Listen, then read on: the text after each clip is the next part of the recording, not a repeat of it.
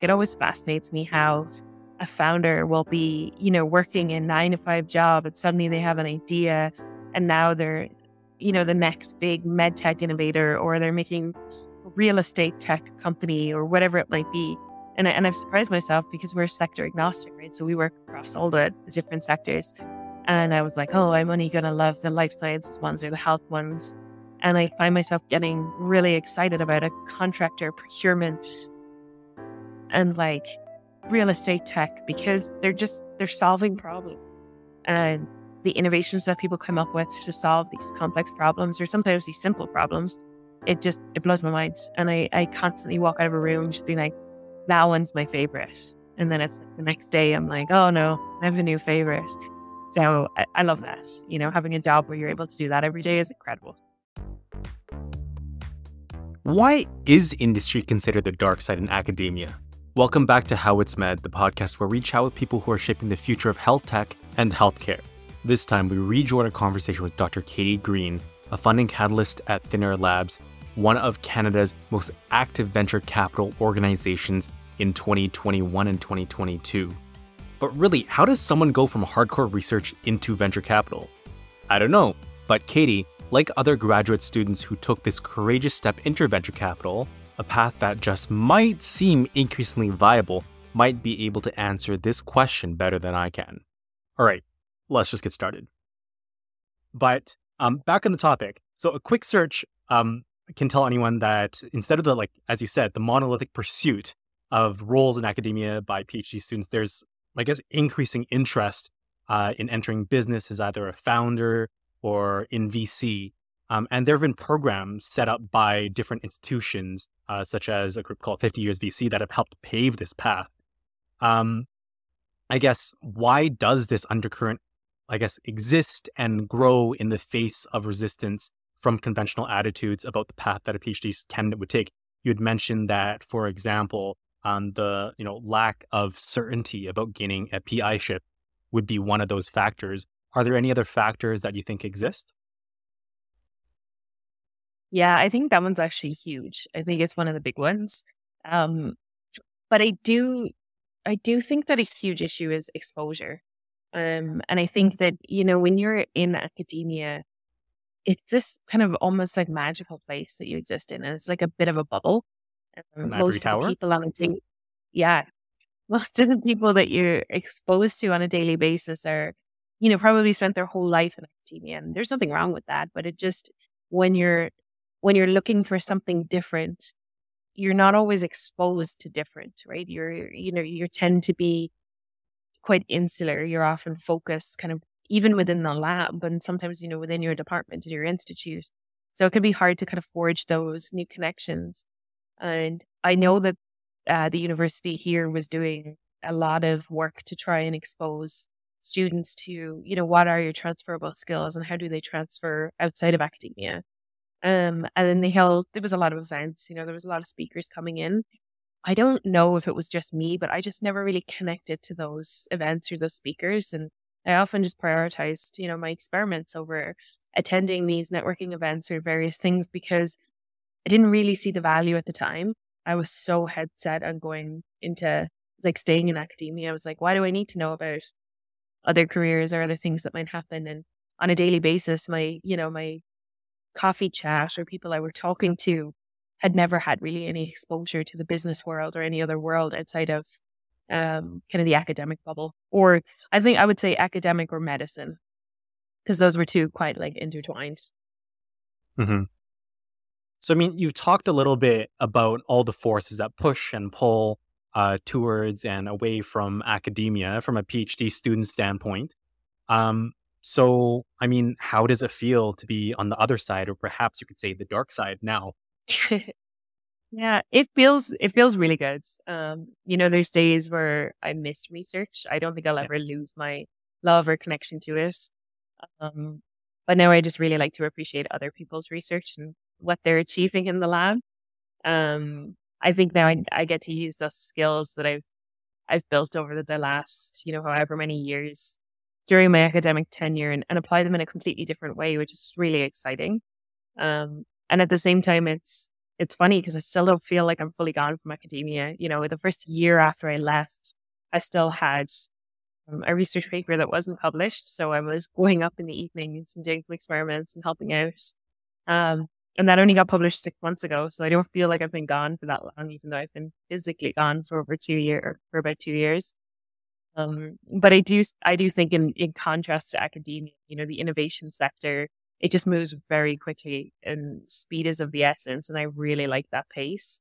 Things are always moving, they're always evolving and, you know, no two days in business are ever the same. So I really do like that. Mm-hmm. Mm-hmm.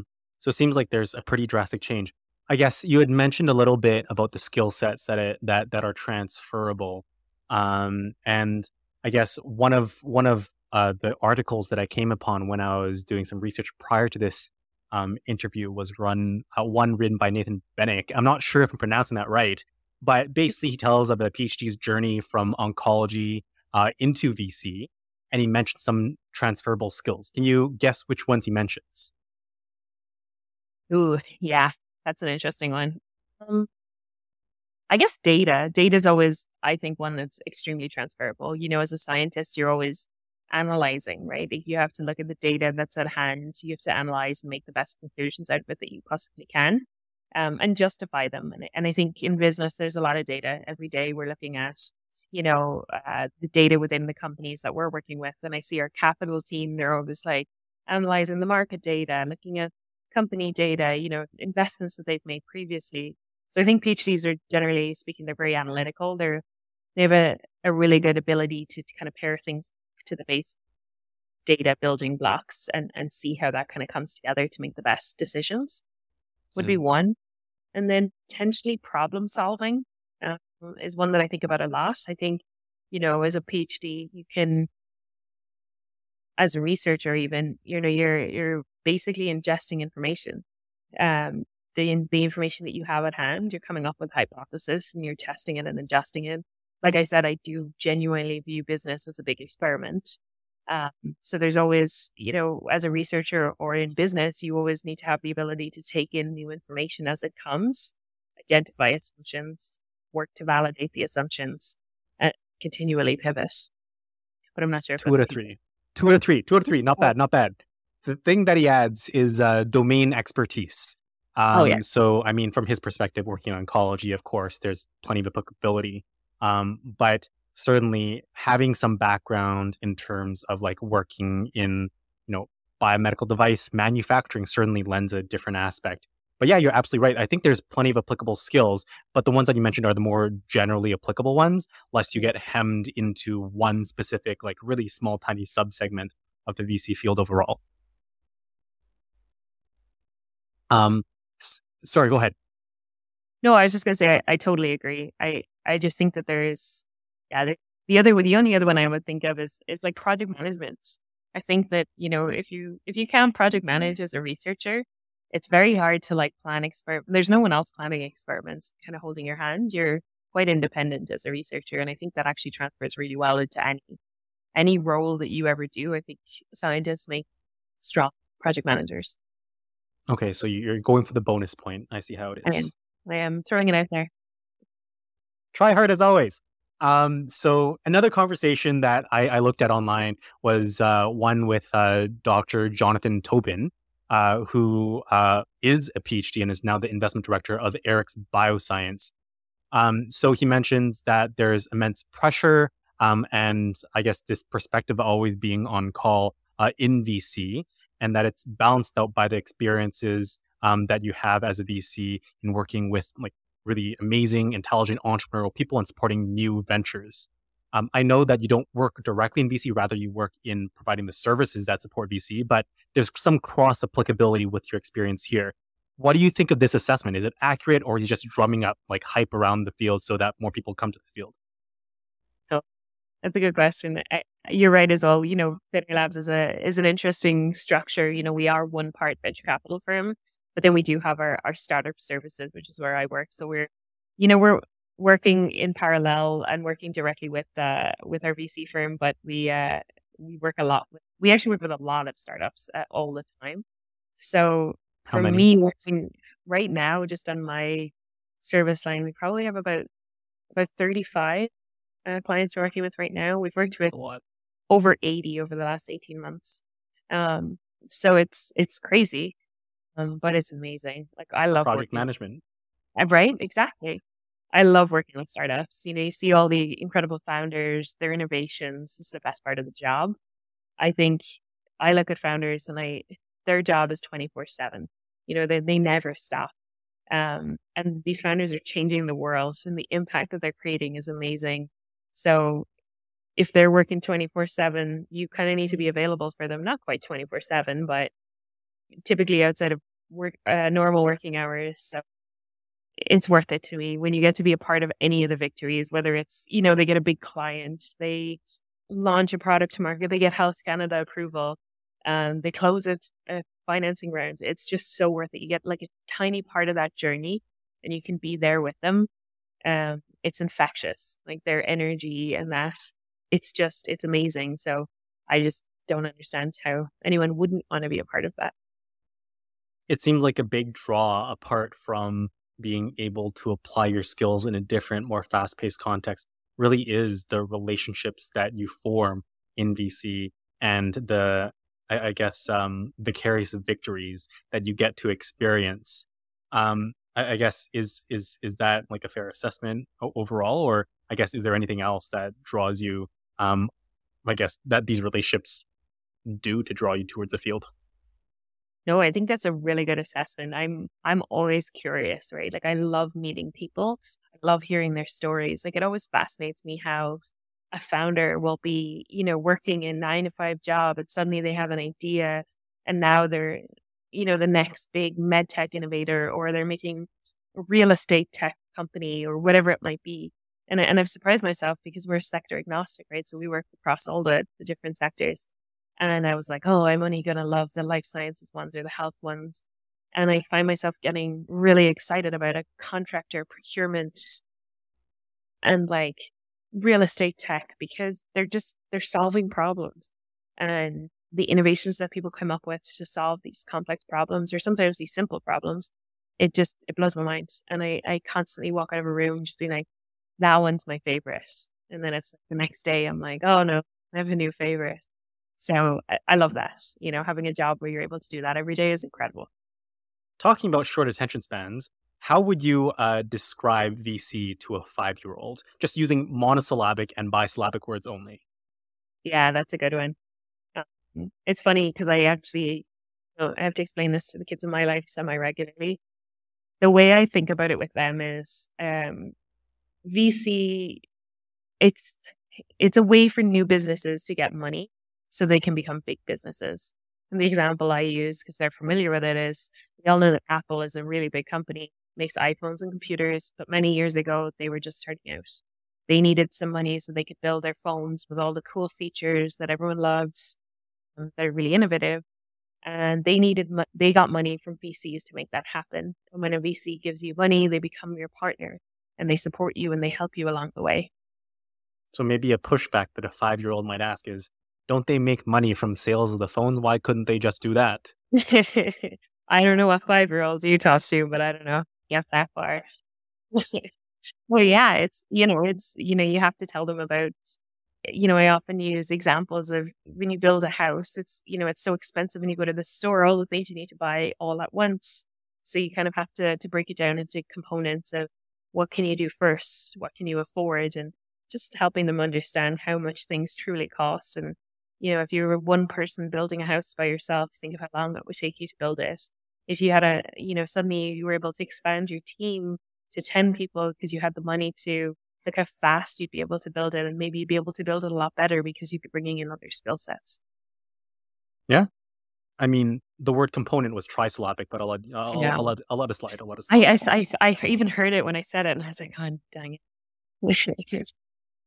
um, so, I mean, you must have encountered a lot of uh, VC success stories um, along the way, as well as uh, some companies that didn't necessarily make the cut.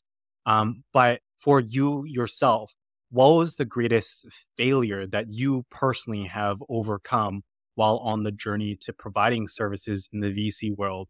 I know that you've had to learn to apply your skills. So perhaps there's something uh, provides, I guess, use the skills that you developed in research to apply them to a VC context. But I guess overall, were there any points where you kind of stumbled and didn't know what you were doing, and how did that change your entire experience? Yeah, I think you know I've been pretty lucky on this journey. When I when I started with Thin Air Labs uh, on the service side, we were just establishing, so we were really early. So we didn't even know what we didn't know yet. You know, and we're working with startups, but uh, our we were ourselves were also a startup, so that was a very interesting journey. Um, and and I spoke about this a little bit when I was talking about the bioinnovation masters I did and the intimidation to the the languages. And I think that was one of the biggest challenges I had when I kind of dove into thin air. I was intimidated by the language. I was intimidated by business concepts that I'd never even come across before.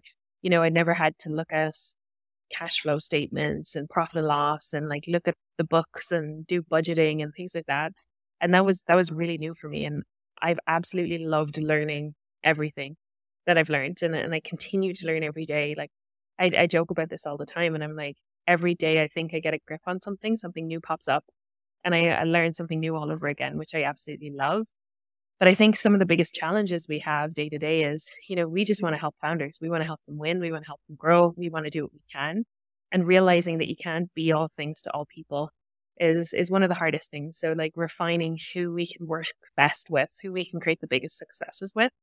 Um and really honing in on that. And, you know, there are a lot of other services out there for for um entrepreneurs, especially in the early stages in Calgary and in Alberta. There's a thriving ecosystem here. So I think um, leaning on the ecosystem and and you know finding our own niche was probably one of our biggest challenges, which we've overcome now, which is amazing. And some of the biggest successes we've had. It's been incredible. Like one company, a medical device company here in Alberta called True Angle, we were able to help them, you know, with grants that they uh, needed support on and bring in, you know, hundreds of thousands of dollars that's going to support uh, their next stage of growth and help them, you know, bridge their next financing round. You're you're kind of you're playing for real stakes here. You know, these are real impacts that these companies are making, and you're just helping them get to the next stage. And that for me is it's so important and it's something that I guess it keeps me up at night because I want to make sure that we do a, a really good job and, and not have failures. And we've been we've been lucky so far. That's fair enough. I guess my my other question would be you said that when you joined Thin Air, it was kind of a startup helping startups. Why why go with Thin Air Labs? What made it so special as someone who was, you know, looking for a job outside of medicine with industry, uh, outside of, sorry, research with industry. Um, I mean, there must have been something that drew you to the firm in particular. Yeah, it is. It's a very special place. I, uh, I was very drawn to it. And there's a couple of things. I liked the structure of what they were setting up, actually. I really liked that they had the venture capital arm. You know, they've had people with a lot of experience in, you know, starting companies. Uh, James Lochrie, um, you know, our capital partner, and he he had huge success with Wave Financial. But I also liked that they recognized that you know founders need more than just a check. You know, they need the the services and the support like a warm blanket, and that's what the the services, the original kind of idea with them was. We have both, you know, the funding catalyst where I work and, and the product traction um, service. And that was the idea that, that they would help portfolio companies. And then we realized, you know, there's actually a lot more uh, pull from the market. There's a lot more companies that need the services that we're putting out there. And that was really exciting. But from Thin Air as a whole, it was the people. You know, everyone in Thin Air loves founders. We all want to see them win. We're all grateful to be here. We're motivated by their founder journey and we have immense empathy um, for the founders and, and truly just want to help them give their gift to the world, whatever that is. And the impact. You know, a lot of, you hear a lot of bad things about VC firms in the same way you do about, you know, pharmaceutical industry. There's a lot of bad press about uh, VCs because, you know, they're chasing the next dollar and they're only in for in it for the money.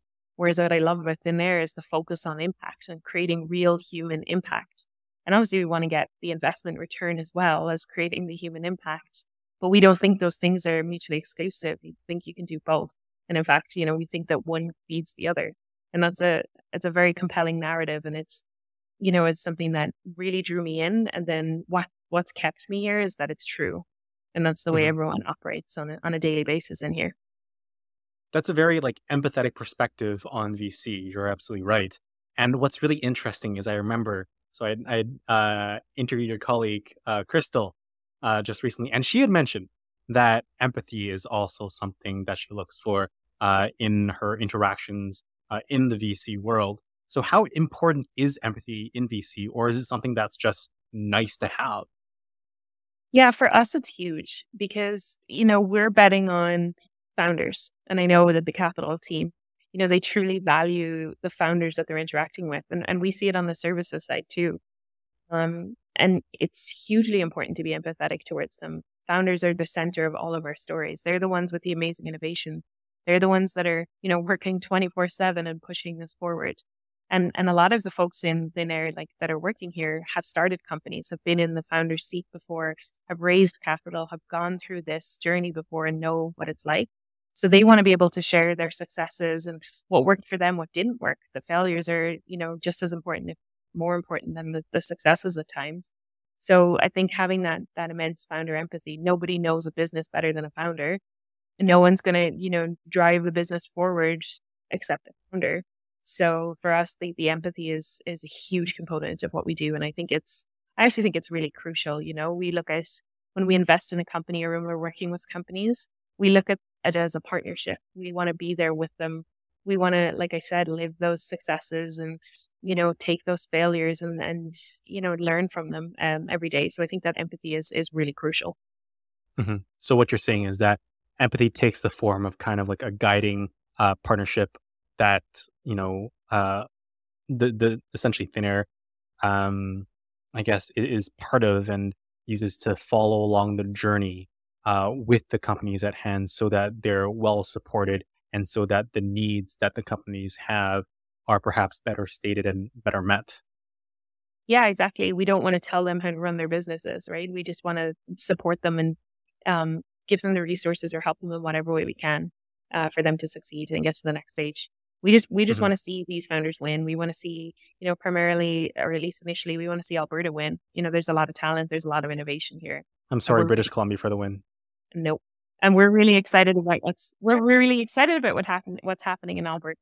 You know, it doesn't you don't hear about it a lot. You're hearing about it a lot more lately. And uh I think Calgary can be the next big thing. I'll I'll I'll, I'll resolve to differ on that. That's right. Um, but I guess you've seen a lot of like med tech and biotech come through, or I guess you, I, am assuming that you have come through your offices and meetings. Um, what's the, I guess, biggest trend that you've seen among these startups that you're most excited about? Yeah, we certainly have worked with quite a number of med tech and biotech companies. I mean, there's a couple I'm really excited about, actually. You know, pre- precision medicine is obviously huge right now. Mm-hmm. Um, mm-hmm. and it's kind of the future of medicine. Everyone's talking about it. Um, but for me specifically in there, I'm really excited about screening tools. Like I just think it's been a space that it's it's needed innovation.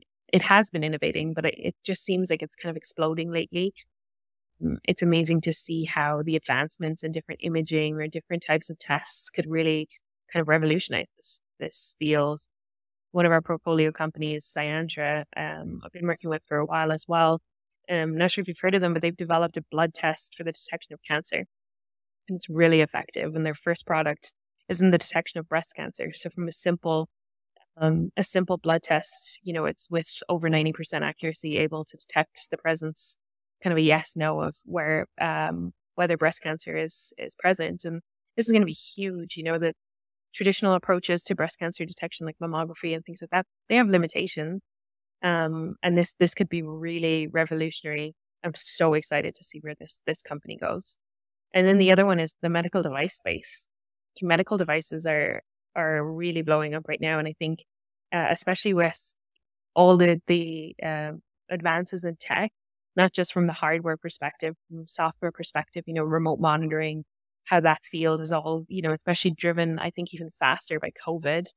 Um, I think that that space is is just ripe with innovation, and we see a lot of innovation in that space. And I think it's really interesting to see now as well that companies, you see products that you wouldn't immediately think that they're a medical device, but they're being classified as so because of the way the technology is advancing or the composition of what's in it. Good example of this is a, a company we've worked with, or sorry, a portfolio company, uh, Nanotest. They developed a salve uh, to promote the healing of chronic wounds, but it's the composition is actually nanotechnology. Um, I'm not actually sure 100% what they, they are, but you wouldn't typically think of a salve being a medical device, but because of the nanotechnology components or the composition of it, it's classified and they got Health Canada approval as a medical device to promote wound healing.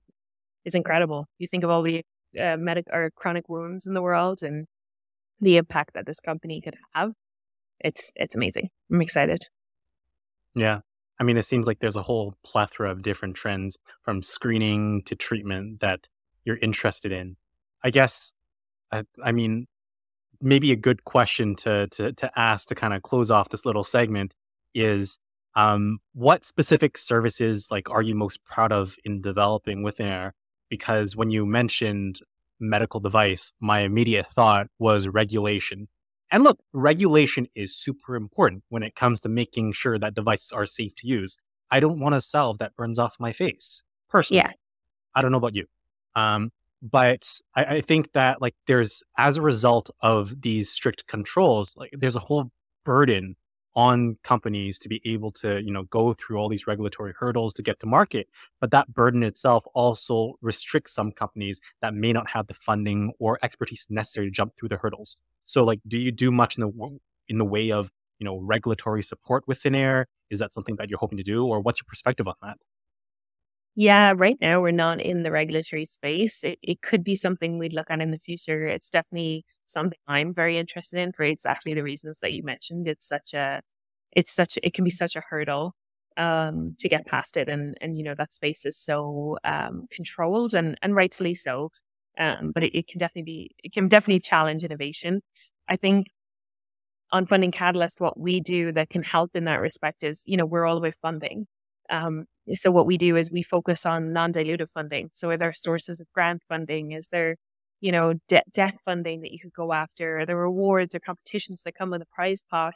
And just helping um, founders really maximize the finance that they have in the business. So even if they raise some capital, how can you extend that runway by leveraging various forms of grants? And then when you talk about the regulatory path, there are grants and there are projects that you can do and get grant support for that support your um, your path to Health Canada or FDA or CE mark, um, and getting all those approvals. You know, it's, it's sometimes it's funding for a clinical validation study because you need to increase the the number of patients that you've worked with in order to get you know enough proof to go to and do your first submissions. So there's a lot of support like that that we help founders with, and, and that's you know that impact of that grant funding. It doesn't you know when you say oh it's a hundred thousand dollar grant, it's sounds great, but if it's a $100,000 grant to support clinical validation study. That's the last piece of the puzzle to get to, you know, Health Canada approvals. The impact of that is huge. And I think that's why, you know, everyone on my team, particularly not just in the health or med space, is why we show up every day. These are the kind of the impacts and the wins that we're trying to create for the founders that we're working with and their teams. Mm-hmm. Mm-hmm. So to wrap this all up, um, if you were to be able to go all back to the future on yourself and jump back in time to talk to young Katie for 15 seconds, what advice would you give yourself? Yeah. We sent me this question earlier and I had a good think about it. And what I came up with was just believe in yourself. I know it's it's cheesy, but th- I think there's so much imposter syndrome within academia and it, it really breeds it. Um, I certainly carried mine into the business world and it took me some time to believe in myself, the value that I bring to the table, even in this, you know, new um, kind of in this new place that I'm in, in this new world of business. I didn't understand how the value that I had and, and having that belief when I came here. And it was really the team at Thin Air that has really helped me, you know, unlock that potential and working with all these incredible founders that we do. I think that would be the biggest advice I would give. And I would give it to any scientist. I think just believe in the work that you're doing and the skills that you're you're building and and value those. Mm-hmm. And I guess the last question would be: Is there anything particular anything in particular that you're proud of that you're working on right now that you want to share with the listeners before we sign off? I think I'm I'm just proud of everything we're working on, to be honest. I know this again, it's kind of a non answer answer, but like, like I said, we're working with over 35 companies and I, I just value the impact of every single one of them. I'm not going to sit here and give you each and every project that we're working on, but it, You're it's not? been, uh, no, I could, but it would be a long podcast. but being able to help the founders grow or hire someone really exceptional to their team. And, you know, we also have our product traction team and they, they help companies, uh, you know, build product or validate the product and being able to work side by side with those folks as well and just to double the impact. Cause sometimes it's, you know, we can point out funding that might be able to support a project and use our product team and it's, you know, double the impact then where you're, you're kind of subsidizing the cost um, of them being able to create or do exceptional work with our product teams and, and the way we can, you know, marry all the skill sets we have in the team to try and uh, create the best outcomes. All right. Uh, and I guess listeners, thanks for listening to this podcast uh, with Dr. Katie Green. Uh, my name's Jeff. This is How It's Med. And you can find our podcast at howitsmed.com or any of your podcatchers that you listen to this podcast to. Till next time.